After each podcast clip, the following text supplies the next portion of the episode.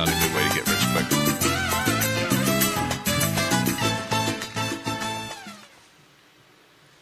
Good morning, everyone, and welcome to Today y Mañana. I'm Alex. This is Michael. Happy We're- to be here. We're very excited to have you joining us this morning. And uh, as you can hear, we're going to be joined very shortly in the show by Ben Beichler from Creambrook Farm, which is indeed a dairy farm. So we'd be looking forward to that uh, in just a few minutes here.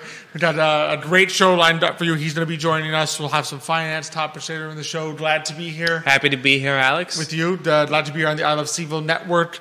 Uh, appreciate, of course, all our great partners, Emergent Financial Services, Matthias John Realty, Craddock Serious Insurance, Castle Hill Cider, Forward Adelante.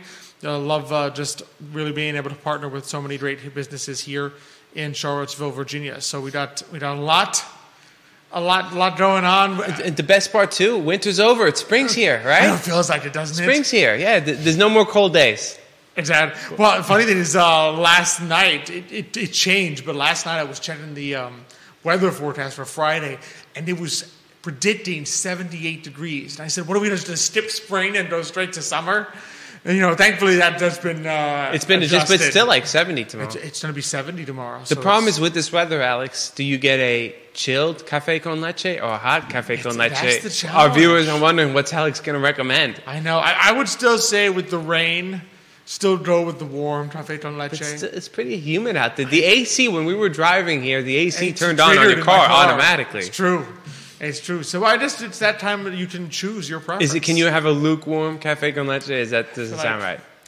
Feel like either hot or cold is Mm, yeah. kind of your uh, lukewarm. Do you lukewarm seems indecisive? Like, do you want cold or do you want hot? So, so what's Alex's official thing that before people sit I'd down, they today, need to know? get your hot cafe con leche, settle into a cozy spot. It's still rainy and dark. You- You're going to feel cold if you drink a cold cafe con leche. would be my would be my suspicion. And I mean, we certainly have some good news relative to last time. Last week we were sitting here saying, "Oh man, UVA basketball not doing so great."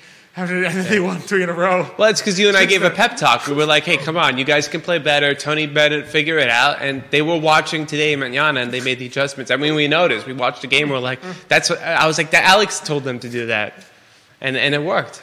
Exactly, but it, it's been pretty. I mean, since then they obviously they beat Virginia Tech, which was good. Yes, always good. They um, they then won their first road game of the season. Of the season or in the, Of the- AC, Their ACC first season? true road game. I think they had won like some neutral spot games, hmm. but I don't think they had won a road game all season, like Wow. in the opponent's stadium. So they did that, and then they got revenge last night. It took overtime, but they got revenge against NC State for having crushed them a few weeks ago. So we beat NC State. So that was nice. So I mean, we're back to over 500 in the ACC. Got some wins. I mean, our rolling. record is what? What we have like five losses or I think five losses. So I mean, it's it's not a bad record. The really the the issue is one of those is that loss to Notre Dame was like one of the worst teams in basketball. So it's, it's a hmm. bad loss. Yeah, I, I know, but they could still turn it around. I mean, they could. You look at the schedule outside of. I mean, they got obviously one game against UNC and one game against Duke. If they can mm-hmm. manage to sneak one of those and just have one loss the rest of the year, at least you give yourself a shot. You have a good ACC tournament run. Yeah, you, you I mean, if they have one loss to get to one loss for the rest of the year, they're probably going to have to be two out of three of Duke, UNC, and Clemson, which are the three good teams Oh, Clemson too. in the ACC. Hmm. So they're going to have to beat two out of those three teams, which is hmm. probably what it would take. I've read some articles probably, that might be what it would take to get to the NCAA tournament. Got it. Probably not. Can't have any other bad losses, mm-hmm. and probably going to win two out of three against some combination of Duke, UNC, and uh, it's doable which though. doable. It's doable. Which I think doable. I think they're better than they've played in, in some of Mm-hmm. their losses. I think so too. I think we've got we've got some good players. We've got some talent. They just have to figure it out. Yeah, I mean the defense has been good. It's just every once in a while the offense just can't figure it out. As long as the defense can keep it close and, and offensively they could get you know get more people involved, and not just feel like it's just Reese Beekman doing everything. Exactly, exactly. Already have some people tuning in this morning. Uh, Bill McChesney, thanks for watching the show this morning. Ali Raza, thanks for watching the show this morning. Uh, Dr. Elizabeth Irby, watching the show this morning. So always appreciate our fantastic guests uh, joining us. And speaking of fantastic guests, we're excited to uh, welcome to the show this morning Ben Beichler. He is one of the founders, I think, one of the owners of Creambrook Farm. So, Ben, thanks so much for coming on this morning. Yeah, thank you for having me. Really No, excited. it's our pleasure. So, I mean, for those who haven't met you yet, so tell us maybe a little bit about yourself Mm-hmm. and how. Because I know Creambrook Farm is like a family business. The, the, whole, the family's involved. Yeah. Mm-hmm. You, your wife, your kids. Tell us a little bit about how you how you first started it. How you first down, went down the path of, of starting it. Yeah. Uh, so the cliff notes, to make a long story short, is I did not grow up farming. Uh, actually, grew up in northern Maryland, north of Bel Air, um, close to the Mason Dixon line. Um, I grew up. My grandparents used to go to farm shows all the time when I was a kid, and they would take me along. And I fell in love with tractors and animals and all those things. Uh, graduated high school, attended Towson University outside of, outside of Baltimore because that's what I was supposed to do, or at least I was told. Uh, was getting good grades, but I was literally bored to tears with college. It drove me crazy. Like I, I would go to college, I'd come home and split firewood and sell firewood on the side just to like stay sane uh, with the classwork. And um, at that point in time, I came across the writings of Joel Salatin over at Polyface Farm Yep. it really reignited that interest I'd always had in farming, but I'd always been told like, well, you can't farm. You don't you don't have a farm. Your family's not farmers. Yes, exactly. Most people might not realize this, but farming is kind of the American royalty. Like you're either born into it or you have a really long, bloody struggle to get into it. So we so which way we know which way you we went, know right? which way I took. Yeah. Um, so um, Polyface had an apprenticeship program. I applied, moved in 2007 from Maryland, quit college in between college semesters, sat my parents down. It's like, hey guys, um, I just canceled all my college courses because I could get a full refund. I'm taking my summer job back, and so I can move to Virginia and go start farming. And the reaction was mixed, to say, to say the best. Um, but anyway, I moved down. Re- didn't really have any idea what part of agriculture I might end up in, but just did the apprenticeship program. Worked for multiple other farms, just kind of like t- tasting and trying different things to see what caught my interest. And I found out I had a real love for cows. Really, really enjoyed cattle. Um, and for whatever reason, milking was something that, and, and raw milk was something I was really drawn to. So in 2012, uh, my wife Chris and I married. Uh, as soon as we got back from our honeymoon, we borrowed her dad's truck and a cattle trailer and went to Pennsylvania and bought our first couple dairy cows. We were renting a small little farm in Swoope, started milking there. That's where Creambrook really kind of took off. Uh, we were still doing some pasture poultry and some other things on contract for another farm at that time period, but the, the dairy was the long term goal. Uh, we operated there for two years, realized that we didn't know what we were doing, so we kind of temporarily shuttered Creambrook and uh, over the next three years worked for multiple different farms, two of which were in, in Pennsylvania, kind of getting my quote unquote master's degree. Um, in dairy specifically, it wasn't a literal master's degree, but just getting experience. experience. Yeah, getting experience. Um, and then in 2017, we got the opportunity to, to come down to our farm in Middlebrook. Um, so we relocated from Pennsylvania back to Virginia. My wife's from Virginia originally, so that's where her family's from. And started Creambrook with the intentions of certifying as an organic dairy, shipping milk commercially to Organic Valley. We did not have um, ambitions of becoming a raw milk operation, but 2017 was a really terrible year for commodity dairy. And we were kind of caught in the crosshairs. Like here we are trying to get started. The market's awful. Against you, like yeah. we're going to go belly up, literally right out of the gate if we don't adapt and make some major changes. So uh, we had worked for some raw milk operations. We were familiar with raw milk. We're like, well, we know how to do this. So I guess we'll we'll start trying that. So, uh, Ju- I think it was June or July 2017. We started our herd share. Um, it was like 30 folks.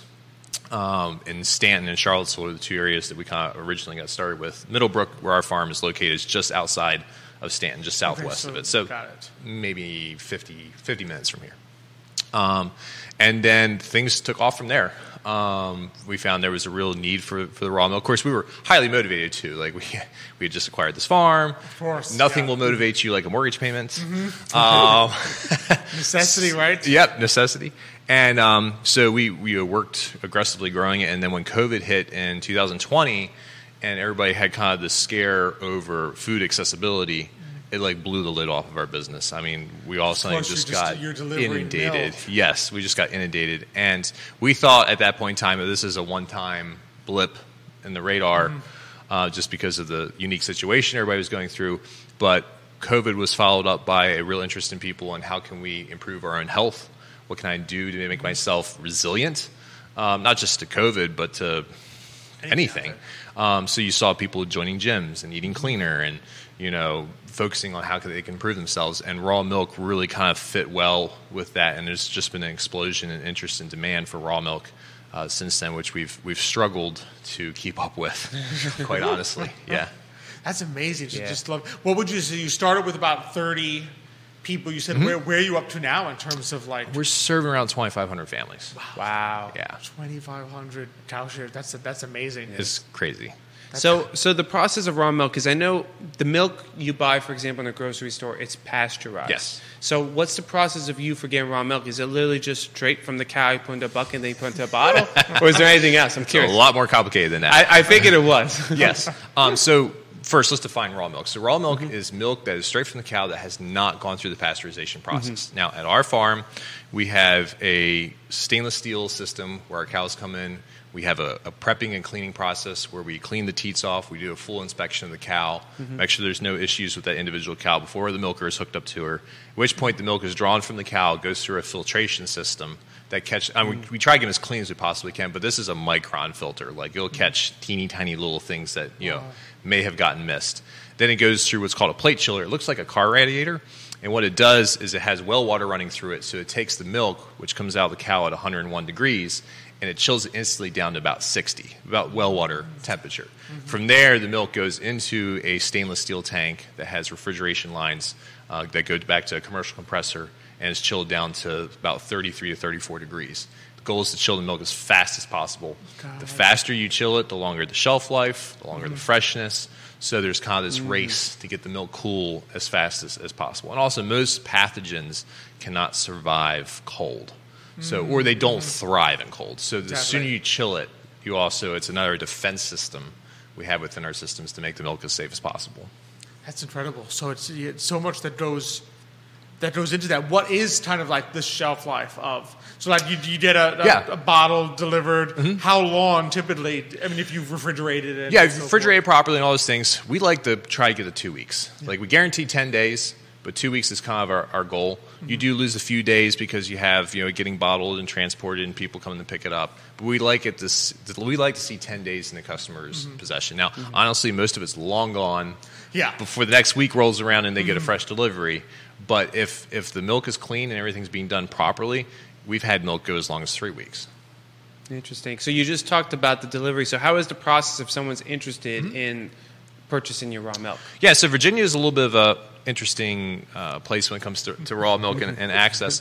So you can't just buy raw milk in Virginia. It's illegal for me as the farmer to sell you raw milk. Um, it's not illegal for the consumer to possess it. It's weird. It's kind of like fireworks. But anyway, um, can't sell it. You can have it. Yeah. Don't light it. You could you could just leave it somewhere and I could pick it up. Yeah, a- exactly. Um, but the way it's done in Virginia is what's called a herd share. So it's similar to a CSA, where a member will purchase a share of the herd, almost like buying a stock in a company like Google or you know mm-hmm. Facebook or something like that. And in proportion to your ownership, you get dividends or a return of ownership, which in our case is the milk, the end mm-hmm. product. And then how we, the farmers, are paid is we're paid for the service of managing the herd, bottling, distributing, and all those other things. So technically, we serve 2,500 member owners, if you want to call it that way. Mm-hmm. Um, that we're we're basically providing the milk, and then we have some extra products we do, like um, the kefir, which I know we're, you want to talk about here a little bit soon. Um, but you know, we get paid for the service of, of providing that. So we, we can't actually sell the milk. It has to go specifically to members. Um, and that's the way Virginia handles it. It's different in each state, like Pennsylvania, California, Washington. You actually can buy off of a store shelf, like it's legalized in those states. And then you have other states like North Carolina where it's, tech, it's sold in store shelves, but it's sold as pet milk. It's not sold as oh. not for human consumption. Everybody knows what's going on. It's kind of a, a, a paper So, charade. so you have to go to like the pet section to purchase the raw milk. yeah. Wow. That's funny.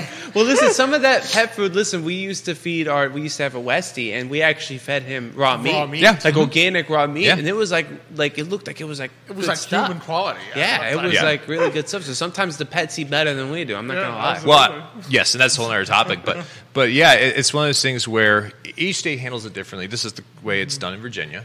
Um, it's a little bit clunky, um, but it's basically it's a subscription. You know, you you purchase in the herd share.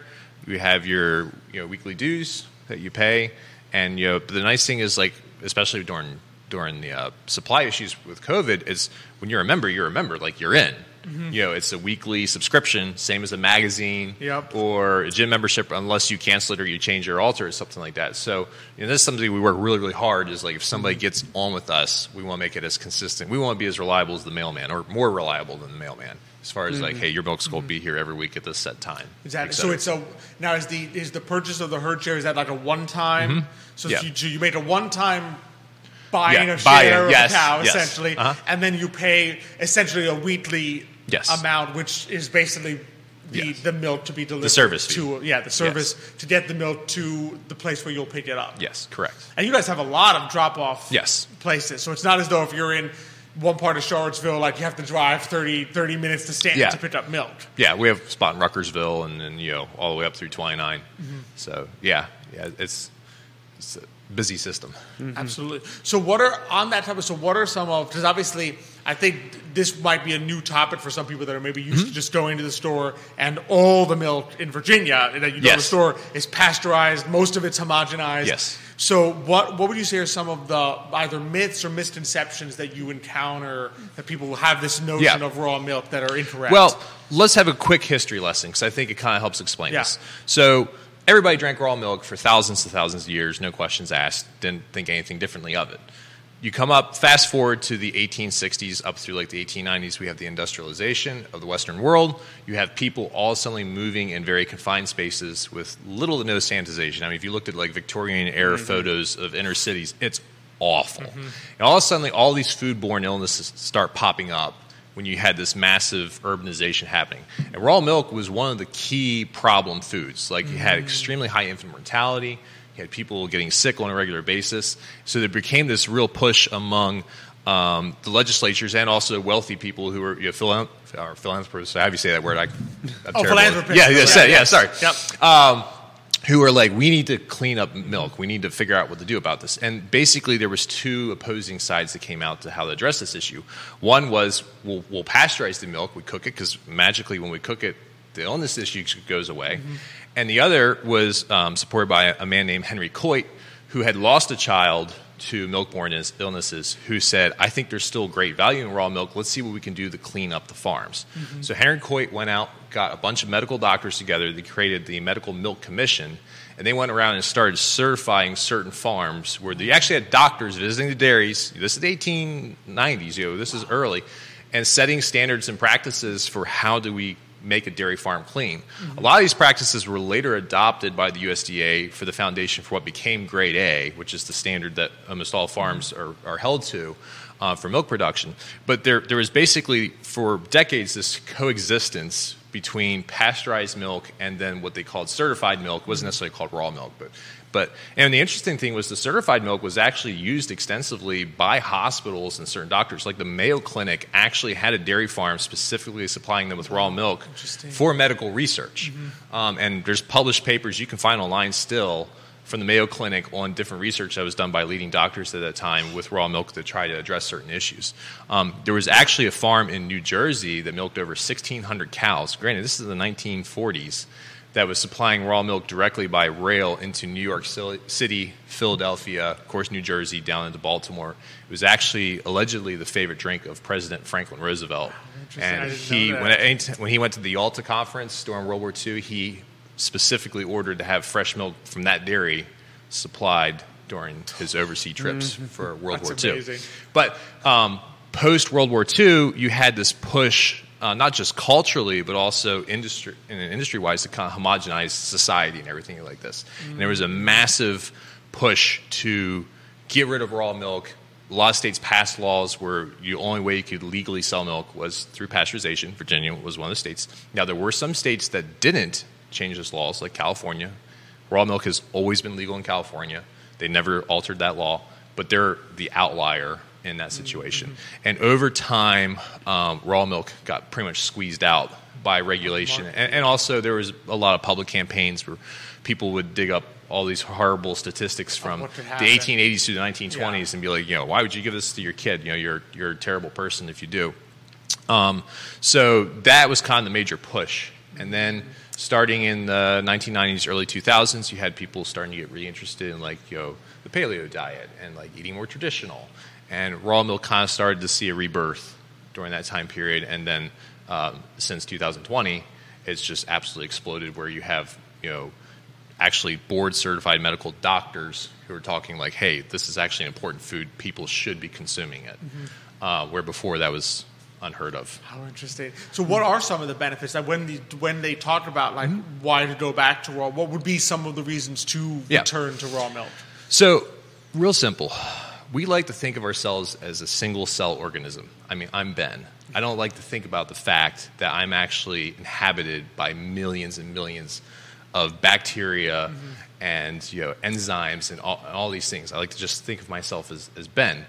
But the fact of the matter is, all those millions of little critters, they need to eat too. And the thing is, if you're just feeding yourself food that's been sterilized, it's not bioavailable to feed our gut biome, mm-hmm. All of our gut bacteria, all the different things that we need for us to have healthy uh, functioning systems. So when you get a living food like raw milk, or even something that's been supercharged like kefir with probiotics and stuff like that, now you're feeding your gut biome. Now there's more and more medical research coming out all the time about how a healthy gut is like key to a healthy immune system. It's you know key to mental health. You know, it's, and I'm not a doctor, so I'm not going to get into all the research. But you just go look up PubMed or one of these other places online, and there's so much interesting data coming out all the time about the gut and what it can do for human health.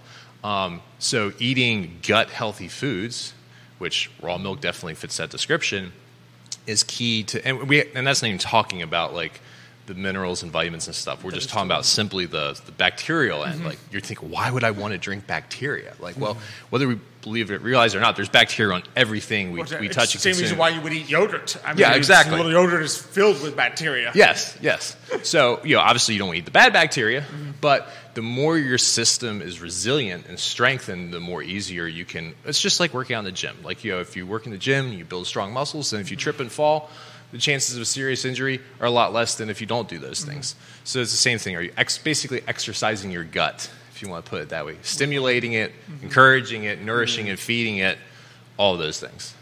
And, and you also happened to mention kefir, which we had talked Yes. about a little bit. And, and I'm curious. So, for those of you, for those of our viewers who don't know, what exactly is it?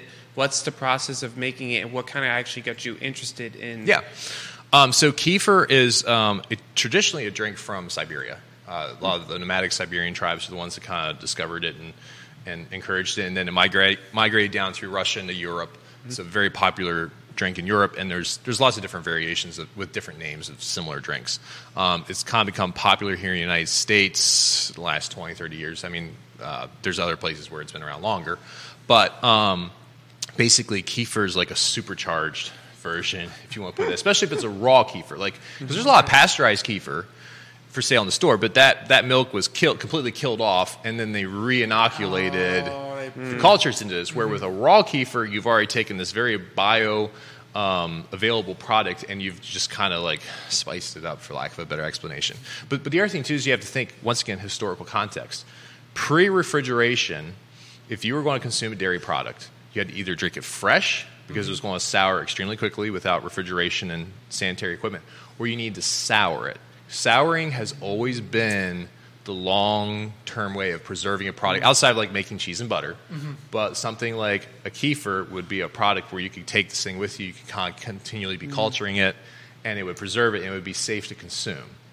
Um, so it's, it's kind of a little bit, that's where it came from. It, it has a little bit of a, like a tart taste to it. How is it soured? What do you add? What, So we, we add, so we inoculate with 16, or sorry, 12 different forms of, um, uh, what's the right word for it? Probiotics. And the names are like as long as this table, so please don't ask me to repeat, repeat them. You know, there's some Latin thing. Um, but there's sp- specific bacteria that are introduced that create the fermentation process. And then, and you can actually make kefir yourself. It's super, super easy. There's the commercial form, which is what we have to do because of making fresh batches all the time, where you actually use an inoculant. Or you can make it on your own kitchen table, where you have what's called kefir grains. It's like a SCOBY that you add to the milk, and you kind of refresh. Same as like sourdough. You're constantly kind of feeding it and refreshing it. Oh, and and you know, there's like the mother. They don't call it the mother in kefir. That's the sourdough term. But um, you're constantly kind of like, and we've in the past, uh, we have or past and present, we have quite a few customers who make their own kefir using our milk. Where you know they've they've acquired the grains. There's places you can you can buy the grains. We don't currently carry them, um, but you can you can kind of create this yourself. It's amazing. I, I wouldn't have thought that that's what you, you do. And of course, And- you get that. Go ahead. Go ahead. No, no, no. Go ahead, please. No, so you get that. I mean, obviously you have the health benefit, obviously already of the raw milk, but now you've kind of you've added those probiotics that so many people would otherwise go into the store and get a probiotic pill Yeah. and try to compensate for mm-hmm. Yeah. the lack of it, but you can literally just drink it right there in, Yeah. in the food that you're consuming. And I love the ingenuity of, of having the probiotics this way you can carry it with you. You know, it's kind of like I always love the. I don't want to say ancient methods of how Yeah. we used to kind of think about food, but it's like even with, with cheese, it's like we said, no, no, wait a second, let's age it. And then cheese, I mean, it mm. takes so long for cheese to really kind of go bad, especially depending on the type of Yeah. cheese. Versus, like you said, like with milk, it's like if it comes out fresh, back then without refrigeration, probably two, three days, it spoils. Yeah, So exactly. we found ways to kind of like preserve your food, you know, like salting fish and everything Yes. like that, salting meat. Yeah. You know, it's fascinating. Yeah, it's, but when you put it into historical context, it's really interesting when you start realizing, oh, this is why they did it the way they did it. But and how it made sense. Um, Nicholas Serpi watching the show this morning. He has a question. He's a big. Um, his wife makes kombucha, so he wants to know: is it the same SCOBY as kombucha, or it's a kind of a different? So you have to get something specifically for. yes, it's kefir? completely separate. Okay. Completely separate. So yeah. yeah. so Nick, you have to get but a new. it's similar, similar, and then once again, it's a it's a drink where you're Mm-hmm. adding probiotics to it and making it to where it's you know really bioavailable for your gut. exactly, but he would have to get specifically kefir Yes. grains. Yes. That's the, there's your answer. Uh, Nicholas Serpi, Rosalia de Rosalia Tordaro, watching the show this morning. Thanks for uh, thanks for tuning in and joining us.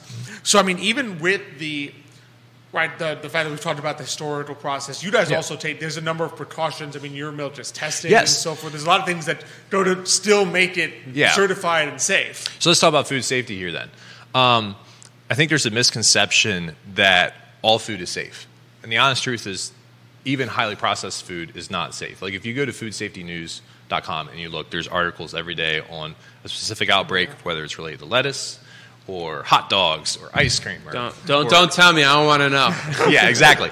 and and um, you know, yeah, you know, if you want to get nightmares, just get on some of these medical websites and, and well, read the the worst thing is then you're gonna go there and then it's like outbreak on this ice cream. You're like, I just had that last night. I know exactly. it's like watching the car warranty thing. There's a recall on my car. Oh no!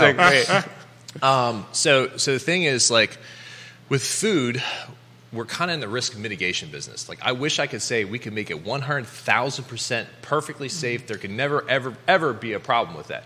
Unfortunately, there are some people out there who say, like, well, raw milk's a perfect food. There can never be a problem with that. And that's unfortunately just not correct. It's just not paying attention to the data. Um, so the thing is, you know, at Creambrook, we're actually members of the Raw Milk Institute.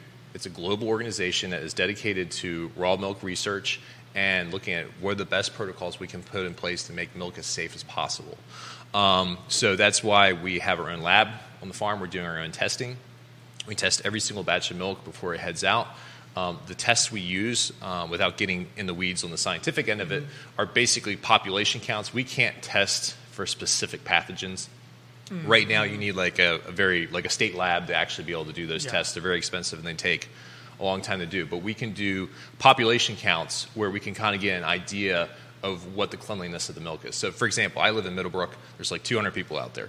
If I throw my keys, my wallet on the dashboard of my car, the chances of my car getting stolen still exist, but are very, very, very low. Mm-hmm. If I do that in New York City, a city of millions, my car is guaranteed to be gone by the time you get back. Mm-hmm. So it's kind of a similar thing. We're looking, we're looking at population tests where it's like if we know if we keep the numbers super, super low, our risk mitigation is working, and we have you know it's clean and we have a very, very low chance of there actually being a problem. Mm-hmm. Now, the cool thing is, in the same way that our cell phone has become a compression of libraries and research labs and all these other things that we've seen over the last 30 years, there's the same kind of technological compression going in within science right now.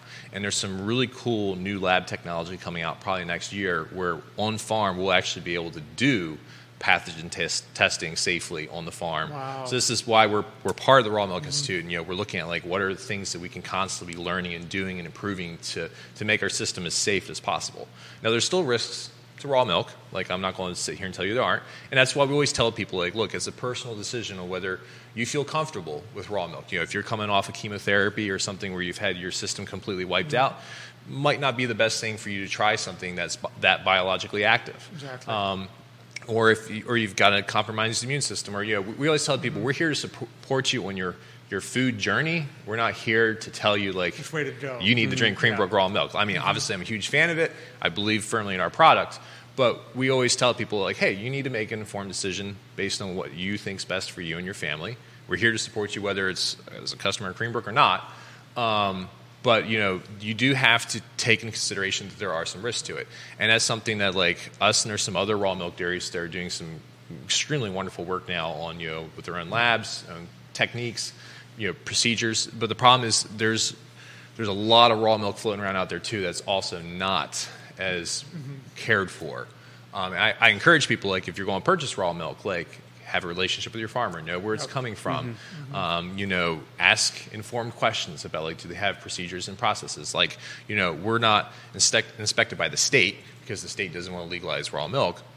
Um, but even though we're not inspected by the state, we still have built redundancies in our systems and have accountability within our system with our own laboratory, with our own standards and stuff like that, being members of the Raw Milk Institute. So if you're going to get raw milk from somebody, make sure that they there's some accountability in the process. They're not just out there kind of sticking their finger in the wind and hoping everything's going to turn out fine uh, at the end of the day.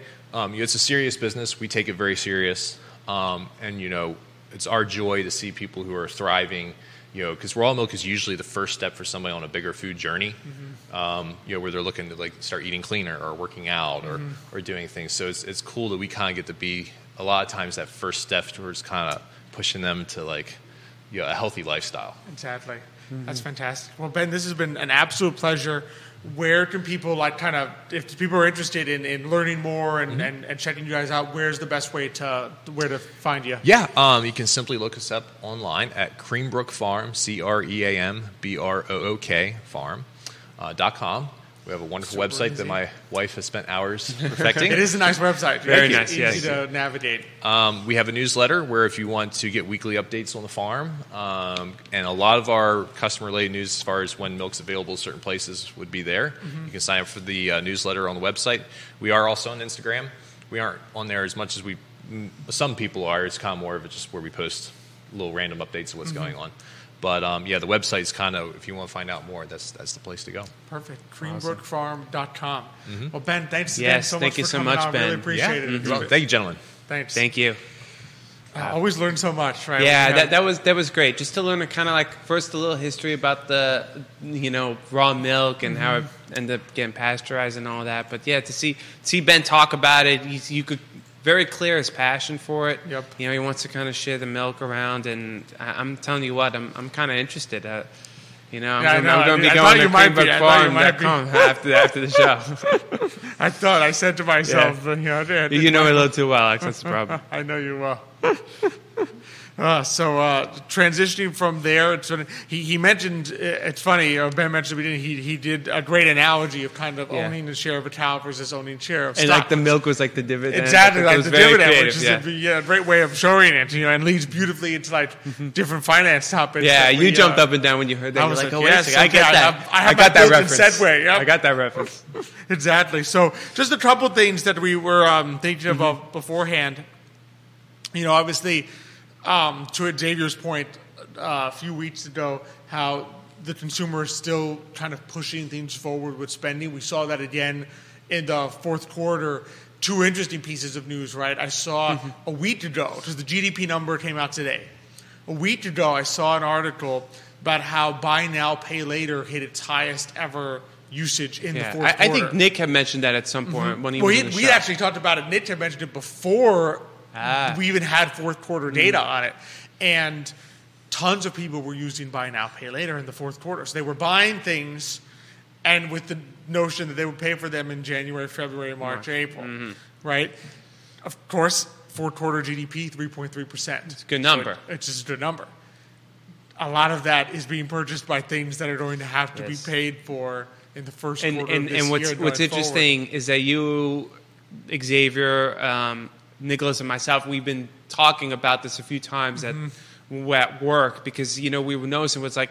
Come Christmas time, everyone's going to spend because no one wants to go cheap on Christmas presents, mm-hmm. right? So you kind of had a feeling that it's like you know, probably fourth quarter GDP number is probably going to be positive. Mm-hmm. The question is coming these next this next quarter GDP and maybe even the one following is there going to be some sort of backlash to the fact that everyone was spending Mm-hmm. You know, with these kind of like borrow, small mm-hmm. borrower programs, and now they're going to eventually have to start paying it mm-hmm. back. At what point? It, the thing is, at what point when you're at the highest ever credit card debt, you have buy now, pay later, which is Mm-hmm. basically a way to push credit card debt into the future, and you have student loans resuming, forty percent of which people have not begun to pay back. Yeah, well, and Forty percent of student loan people are already delinquent. And, and some of those student loans are pretty hefty. I mean, I know a couple of people who are started repaying their student loans, and it's it's a pretty big number that it's forced them to think about having to take a second job. Exactly. So it's- so. At what point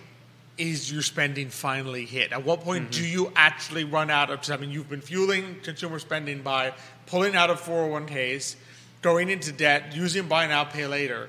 At what point can you not do it anymore? Mm-hmm. And that's the real question. Is it the first quarter? Is it next year? And at what point do people simply say, I, I now I have to stop hmm. because I literally have no more options? And I have to cut down on something. So it's hmm. it's it's just interesting Yeah. that I see that last week and this week I'm like, well, sure enough, people used buy now, pay later. They bought stuff. It shows mm-hmm. up in consumer spending. Yeah, and, and the prediction happens like you like no fourth quarter for you know 2023 GDP is going to be a good number, and it was. Now it's like big test is come what April going forward? exactly what that number is going to be. Exactly. Yeah. So just very interesting to see there. Um, we had talked about a little bit before the show started. The uh, younger individuals, so nearly half of young adults, say they are obsessed with being rich. Their terms, not mine. And, and um, yeah, basically, uh, forty-six percent of millennials, forty-four percent of Gen Z, like are very nervous about wanting to be wealthy.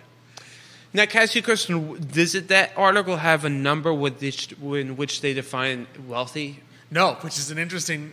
Yes, because Mm-hmm. you, people have different views of what's wealthy. Because let's be honest, there was a time, a very long time, where it's like if you made hundred thousand dollars, you would be considered very wealthy, like really well-to-do, upper Mm-hmm. middle class. As inflation has gone up, and we see housing prices go up and mortgage rates go up, this is getting to a point where hundred thousand dollars isn't necessarily the upper middle class, very wealthy number that it used to be. if you live in Manhattan, it's not even close. No, I You mean you can't afford to live in Manhattan. Yeah, to to, uh, to rent an apartment for a year is already probably hundred thousand dollars. Unmediated income per household is 123,300. There you go. Right Wow. here, median, which is like flat middle, one hundred twenty-three thousand. Yeah. So I'm just curious, what exactly is def- the defining number for? Oh, I want to be rich, because maybe they think, well, two hundred thousand dollars a year is rich, but two thousand dollars might not be. On Two hundred grand a year is not mm-hmm. necessarily rich anymore. It may have been 20 years ago. You mm-hmm. would have been like, oh yeah, you're It's borderline it, rich. It sounds like it's a lot of it. What it is is partly in part because we have such a social media culture that Mm-hmm. obviously the younger you are, the more you are on these things. You're seeing what wealthy people do more than ever, more than ever, right? Mm-hmm. Think about it, if you were like living on a farm in 1920s.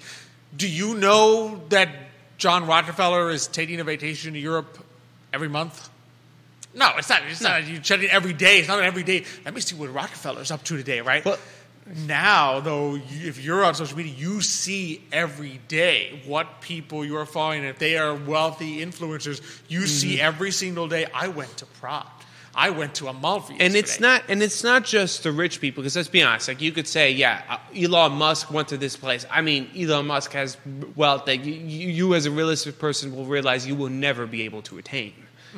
But i think it's the problem with social media is it creates these you follow so many people that you see this other person you're like well i'm kind of like that guy or maybe i even know that guy. How do you take this vacation to this place? You know like you mentioned like the Exactly. amalfi coast they got a boat on you know Just go out in the Blue on the boat and they're swimming. But you have to be careful because sometimes that is literally those people's kind of like you mentioned their job or it's all basically an image that they're trying to create Mm-hmm. of wealth because by trying to look wealthier they're hoping to get more money but it's made sometimes it's not necessarily the case they might not they might not be making that much more money than you are that might be the their one vacation in four years or something. Exactly.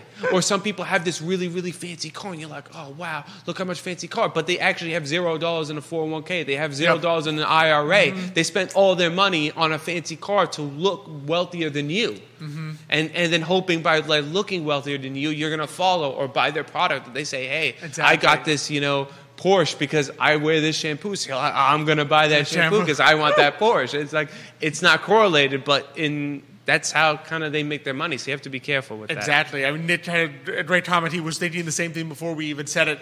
That could it be that the desire to be rich might be social media driven rather than a financial decision? I, I bet you, in most cases, I bet you that is the case. You just watch social media. It's like, ah, you know, Jim. Jim went to uh, Prague this year for a, a week. How come I can't do that? He must be rich. But like you said, there are other factors that could be determining that. Maybe he doesn't do any other vacation at all. Maybe Exactly. he didn't save any money. Maybe he used a pay now. Uh, you know, Buy buy now, pay, pay later. later. program. I mean, a lot of people have done that too. I mean, we've noticed sometimes, like in vacations, there's a lot of younger people, and you hear That about their that. struggle with credit card debt, and you're like, how could so many young people be on vacation if they're all in debt? Well, because they're just putting on more debt. Yep. Mm-hmm. It's like, well, I don't want to skip my vacation. I want to put this on Instagram. And Exactly. And I think for me, that comes down to when you say, because I think when people, especially younger people, when you say you want to be wealthy, the question I always have is, what is, you need to narrow it down to what is your real goal. Because the things which make you wealthy in the long term, right, are, to, for lack of a better term, the unsexy things, right? So it's, it's the opposite of leisure now, travel now, buying things now. It is the number one thing you could do to become wealthy is save money early. Right? It's the most powerful thing. You start. Uh, we ran this when the Roth IRA was six thousand dollars a year, the most you could put into it.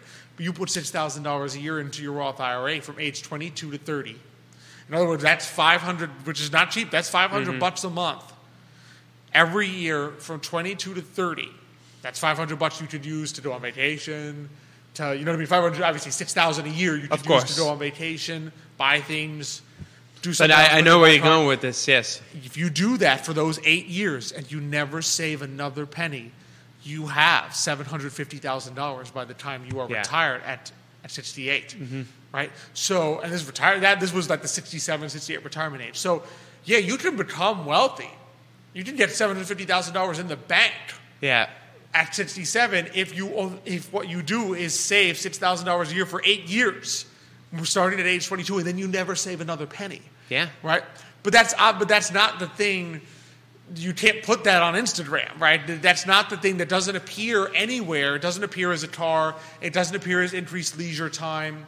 It Yeah. doesn't appear as a vacation. It's it's a mm-hmm. hidden thing which results in you being wealthy. Yeah, because wealth wealth is also about also kind of what you own. Like you say, you have retirement accounts, or maybe you own a house. Mm-hmm. None of these, especially certain houses, if you're younger, you're not going to have a. You're not you going to put your townhome on Instagram and say, Exactly. look, at my new townhome. No, 1500 square Exactly. Yeah, you want to show off a fancy house. So you're like, well, I don't have that house. But the point is, you have to start small. The problem is, symbols of wealth sometimes are depreciating assets, not appreciating assets. Mm-hmm. So, for example, you could buy a Rolex watch that's fifty thousand dollars and say, look at me. But guess what? That Rolex might not be jumping in price. You you could get a the really fancy car. It, it's not worth 50000 Exactly. You could buy a car.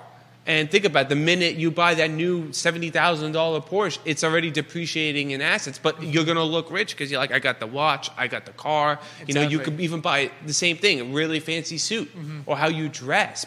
Uh, You will look wealthy, but you, what you're wearing now is already decreasing in value. Exactly. Well, I always I always talk about it like every time like you hear about um, net wealth numbers in America, right? What percent of people have net wealth and so forth?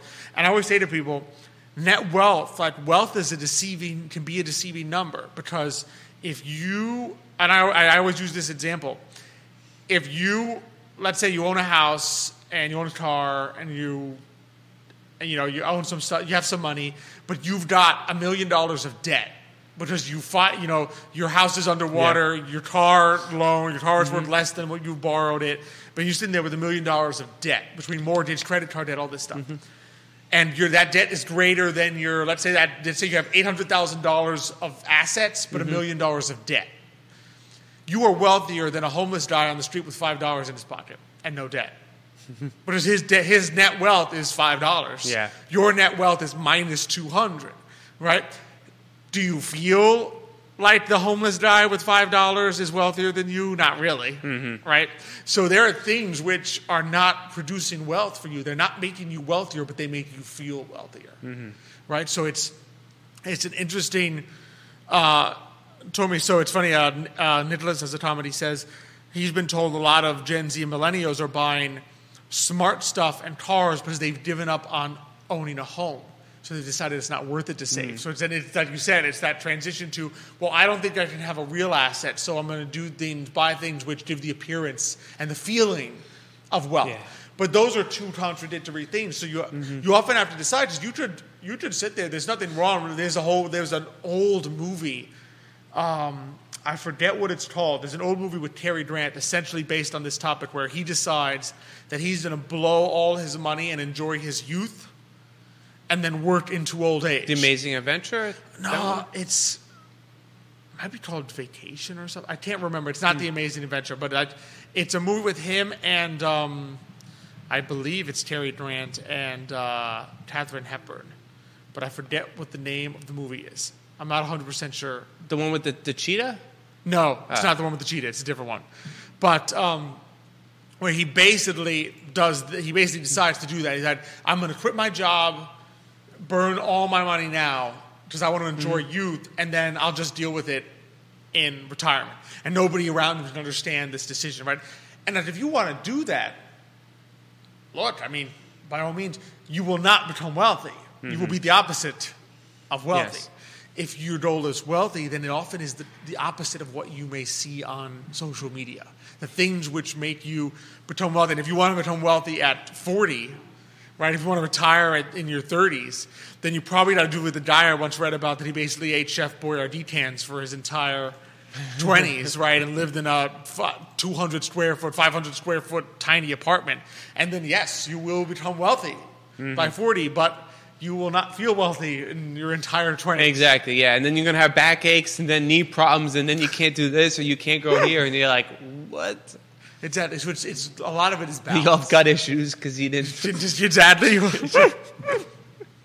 exactly. So a lot of it is you have to think about what you mean by wealthy Mm-hmm.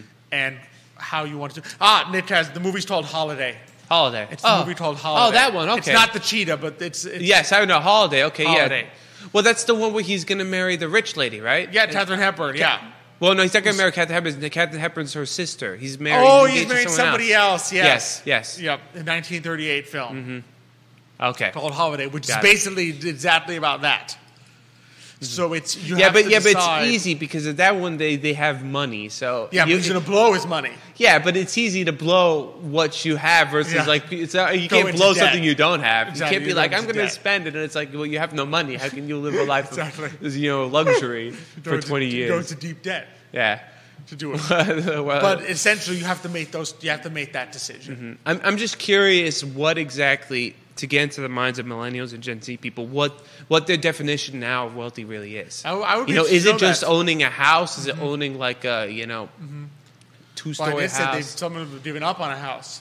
Yeah, so They're redefining what you wealthy know, may look like. I'm, I'm curious whether they're trying to jump a step, like they're trying to get from point A to point D without realizing you have to Go to point B, and. C 1st You know, exactly. That's a great point. But but I think there is, unfortunately, I think there is a slight problem with the economy, which you do see where I don't. I think our jobs and the wages that they're being paid have not necessarily kept up kept up with not kept inflation. up with inflation. So I think for a lot of Gen Z millennials, they they have a common gripe with it. Like you know, I'm working. For example, for some people, I'm working at like a Walmart, and it's like I can't afford rent, I can't afford groceries, Mm-hmm. and this is a problem because again, it's not like the problem is necessarily like, oh, well, you can't live on a Walmart job. Well, people used to live working at grocery stores all their lives in the 50s, 60s, 70s, 80s, even to the 90s. Now it's becoming a problem because, again, the prices have jumped up so high. People are like, well, wait a mm-hmm. second. They told me to just, if you take this job, you can live comfortably, but I now I can't, live can't. comfortably. I have to mm-hmm. do more. Now I got to work two jobs. So they, they feel like they're at a disadvantage. And I don't think there's been a lot of solutions for people to kind of fix that. Is- well, like Jerry just told us, you know, median home, median income area 120. If if a home, if the the, the best you can do it, uh, your you, for your first time home is four hundred thousand dollars, you have to work almost four years. And that's the medium, and that's, That's and the there's some and there's some wealthier people in the Charlottesville area that I'm sure. or maybe below the median. what was that? I mean, you, you could be if you're making a hundred thousand a year, but you're below the median. Yeah. and you're working, you would have to save your entire salary for four years. yeah, So so it's just certain things have also gone up. Mm-hmm. Home prices higher than inflation.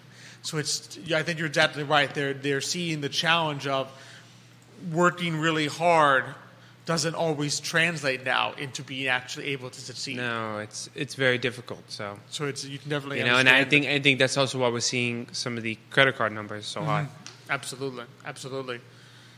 And then the other um, last topic I just wanted to cover, uh, to- Xavier's point, we had talked uh, to a couple weeks ago. New Year, a lot of articles come out. Oh my goodness, people are going to get all these RMDs, required minimum distributions this year because the stock market went up, right? Terrible. In their 401ks. And you're like, the tax you pay on, on an RMD, even if it was like 20%, I think I would rather pay, get 80% of more money than, Yeah. than 100% of less money. Seeing a lot of similar ones about Social Security now. So, Social Security cost of living mm-hmm. adjustment, which is Social Security basically, they're paying you Social Security 8.7% more this year than last year if you receive Social Security. The amount of Social Security that is exempt from being taxed never changes. It hasn't changed in like 20 mm-hmm. years. So what happens is there may be a small group of people that because they're making 8.7% more Social Security mm-hmm. will be pushed into the category where some of their Social Security will be taxed. Mm-hmm. Right now, it only 85% can ever be taxed. So you, t- the government never taxes 100% of your Social Security. They would tax 85% of what is over the threshold. So I'm sitting there saying, this sounds like a bad thing, but it's actually a good thing. Yeah.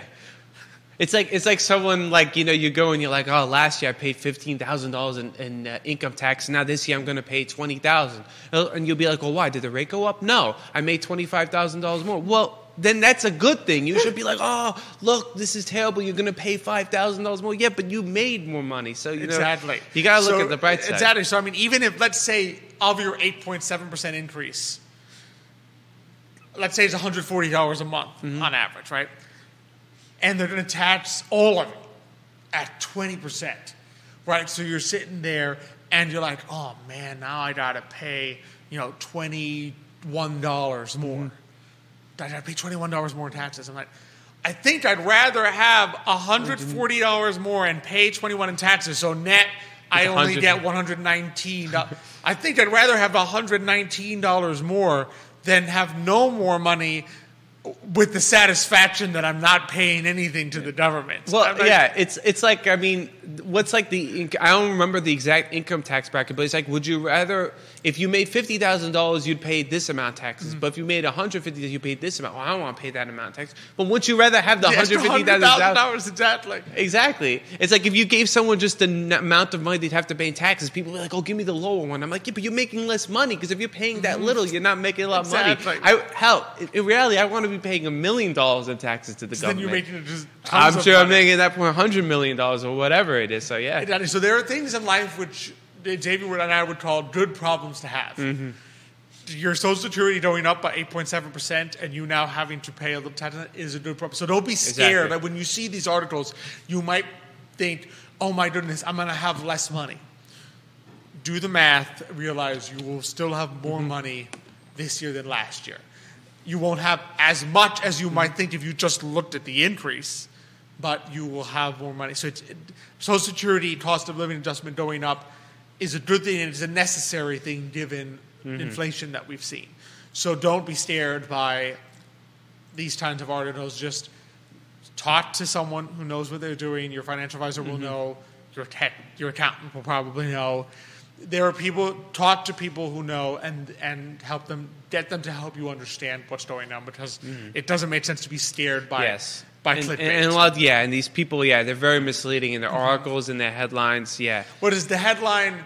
Things will be you know you will receive more money in Social Security this year. nobody, nobody, nobody reads the article. it. Yeah. You could be hit with a terrible tax bill this year. Exactly. Oh, I got to see this. I got to see what it is. Yeah, well, I mean, it's always like that. The news is always negative. It's like old lady wins lotto, nobody clicks. Like old lady gets, you know, Hit by a mysterious bus. disappears. You're clicking. It's like, how did she disappear? Exactly. And all she did was, you know, go go to the doctor a day and came back. But it's It's terrible. Yeah, I just hate the way they have to manipulate headlines. It's like, oh, you know, good stuff happening. How can I make this bad? Yeah, exactly. Exactly, yeah. What's the negative in this? So just be aware of it, and I think and Mm-hmm. make sure people know about it. So that's what I had.